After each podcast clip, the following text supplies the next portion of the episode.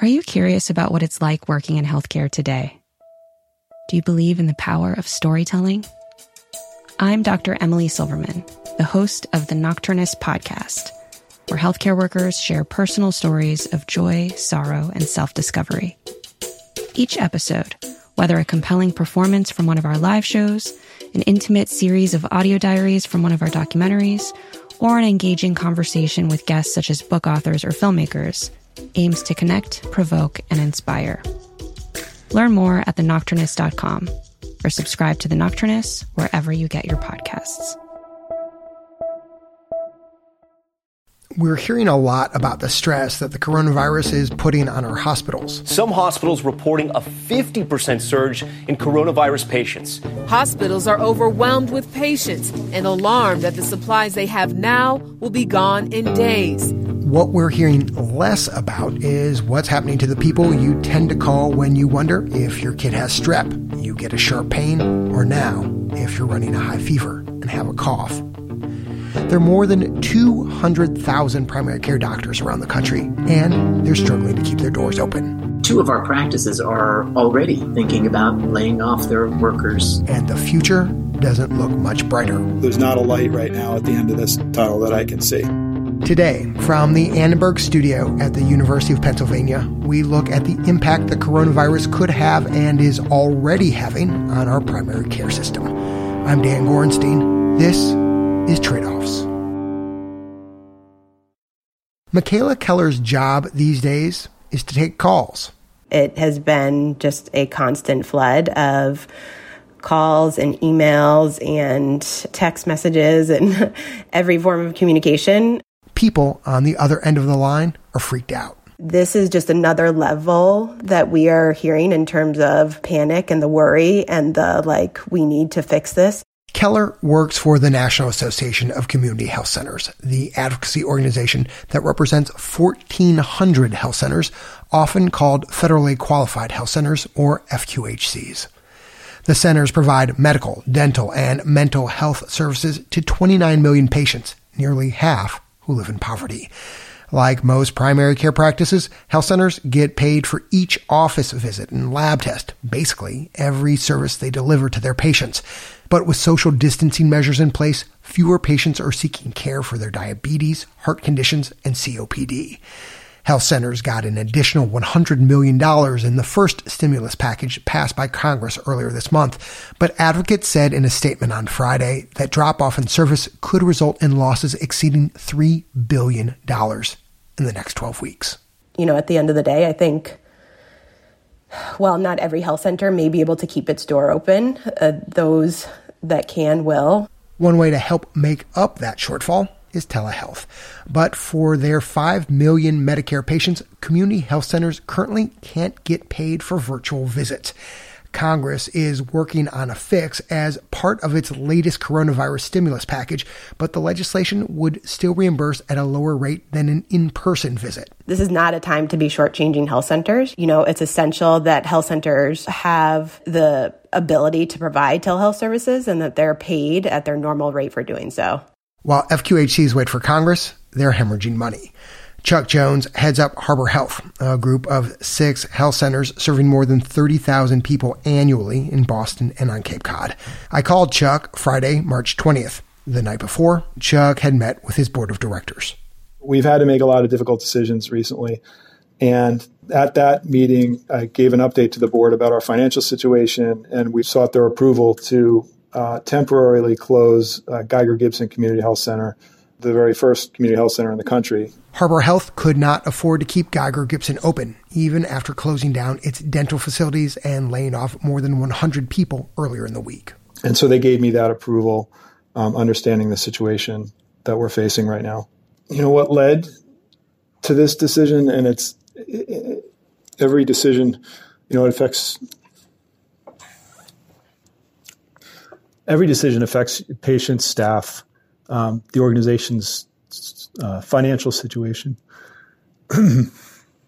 Excuse me. Are you okay? Yeah, it's a lot of. Uh... All right, let me start over.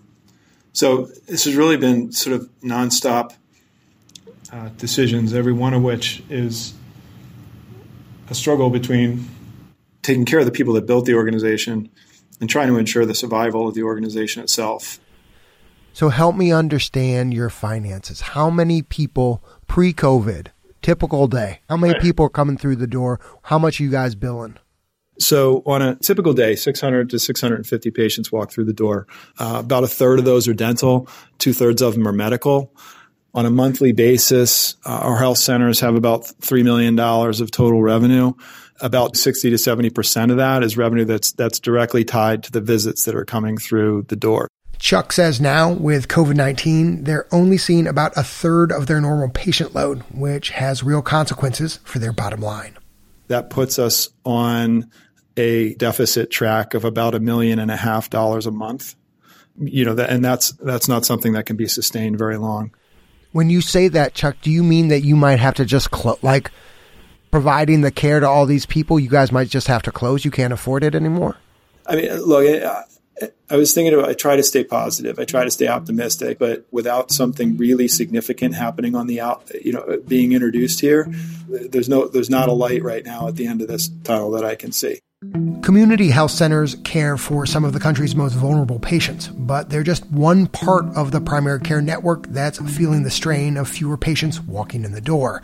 The American Association of Family Physicians says that many of its nearly 150,000 members report seeing half as many patients as normal and just having two to six weeks worth of cash reserves in their practices. About a quarter of primary care docs work for a hospital, insurer, or other corporate entity, which in theory will help absorb this financial shock. But for independent practices, conditions are fast reaching a breaking point. These practices have razor thin margins. Farzad Mostashari runs Aledade, which works with more than 500 independent primary care practices nationwide. We asked our, our physician practices what were their top concerns. Um, and on that survey, the, the number one concern was they can't get their masks, they can't get personal protective equipment. Their their supply chain is broken. The the second biggest fear uh, was this devastating their practice finances.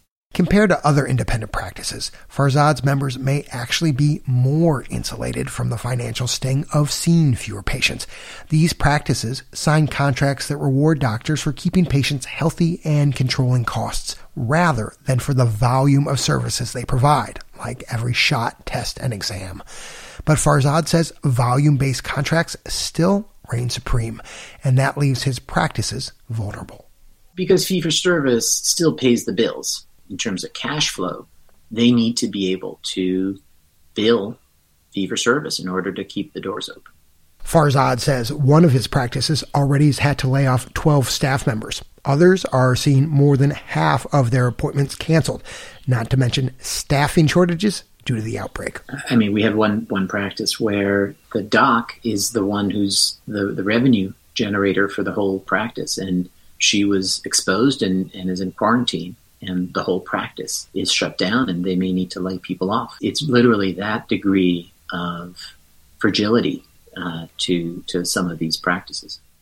If these practices close down, Farzad, what is that going to mean for the country's larger efforts to contain coronavirus and keep people as healthy as possible?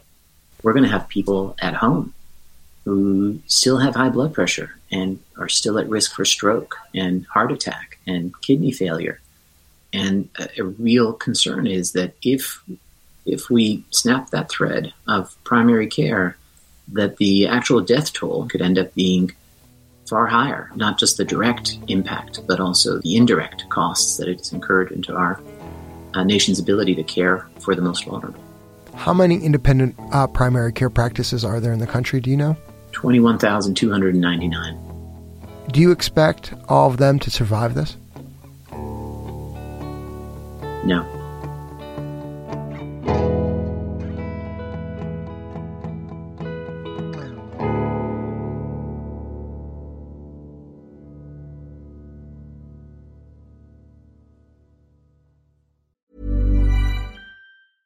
Hey, I'm Ryan Reynolds. At Mint Mobile, we like to do the opposite of what Big Wireless does. They charge you a lot we charge you a little. So naturally, when they announced they'd be raising their prices due to inflation, we decided to deflate our prices due to not hating you.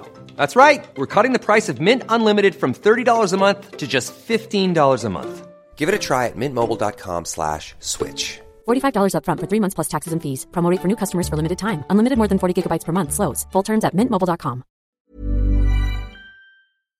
Are you curious about what it's like working in healthcare today? Do you believe in the power of storytelling? I'm Dr. Emily Silverman, the host of the Nocturnist podcast, where healthcare workers share personal stories of joy, sorrow, and self discovery. Each episode, whether a compelling performance from one of our live shows, an intimate series of audio diaries from one of our documentaries, or an engaging conversation with guests such as book authors or filmmakers, aims to connect, provoke, and inspire. Learn more at thenocturnist.com or subscribe to The Nocturnist wherever you get your podcasts. If primary care practices are forced to close their doors, the evidence suggests it won't just hurt patients and staff. Most health economists and health policy researchers I know would agree with the statement that the strength of our primary care system is critical for the health system overall. Meredith Rosenthal is a health economist at Harvard who studies primary care. When we think about the infrastructure of our primary care providers, particularly independent physician practices that are not affiliated with large hospitals, if these practices end up going under, long term, what sort of impact will that have on our healthcare system? If we lose primary care capacity, almost surely that will have a detrimental effect on patient health and on the cost of care overall. The published evidence is not so robust to be able to make it easy to quantify this, but almost surely a loss of primary care capacity will have negative outcomes for the system as a whole, and certainly for those patients who have a loss of access.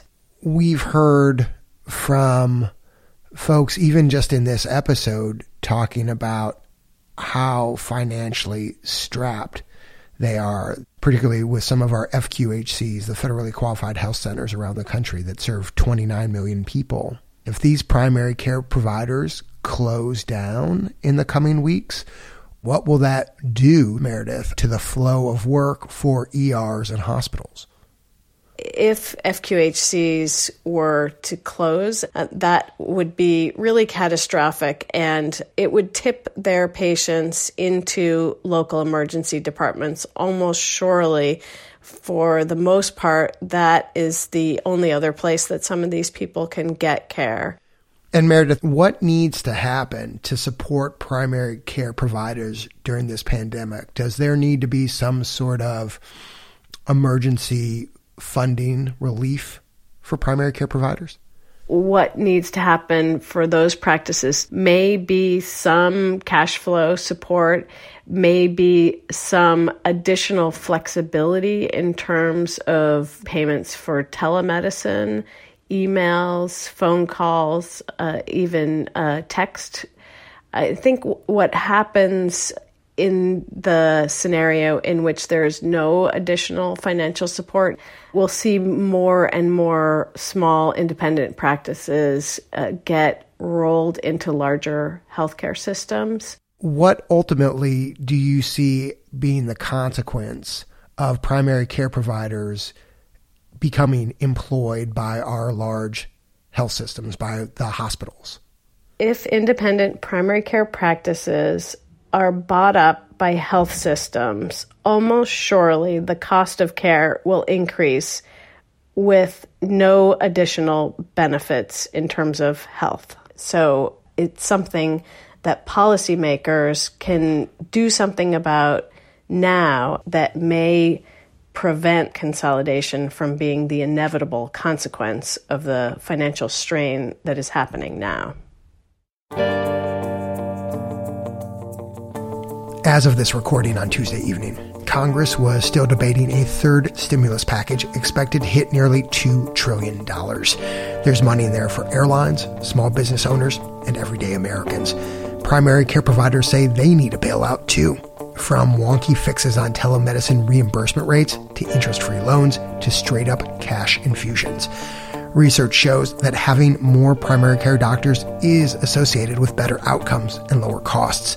These providers, the people we call first when we're sick, say that if they don't get help now, some of them will not survive this pandemic. I'm Dan Gorenstein.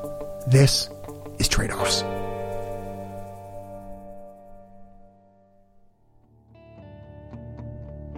We here at Trade Offs want to learn more about what you need from us in these unprecedented times. So please take a few minutes to fill out the audience survey we've assembled. You can find a link in the show notes or go to tradeoffs.org slash survey. If you enjoyed today's episode, leave us a rating on Apple Podcast or whichever app you use. You can keep in touch with us between episodes by following us on Twitter at TradeOffsPod. Trade Offs team is producers Ryan Levi and Vicki Stern, sound designer Andrew Perella, and editor Leslie Walker. The Trade Offs theme song was composed by Ty Citerman with additional music this week from White Wolf and Blue Dot Sessions. Additional thanks this week to Amy Richardson, Ishani Ganguly, Bob Marsali, Susan Sumrell, Amy Simmons, Brian Chiglinski, Karen O'Toole, Sean Martin, and the Trade Offs Advisory Board. Trade Offs is supported in part by the California Healthcare Foundation, Arnold Ventures, and the Robert Wood Johnson Foundation. Additional support from the Leonard Davis Institute of Health Economics and the Center for Public Health Initiatives at the University of Pennsylvania. The views expressed in this episode are those of the individuals and not those of Trade Off staff, advisors, or funders.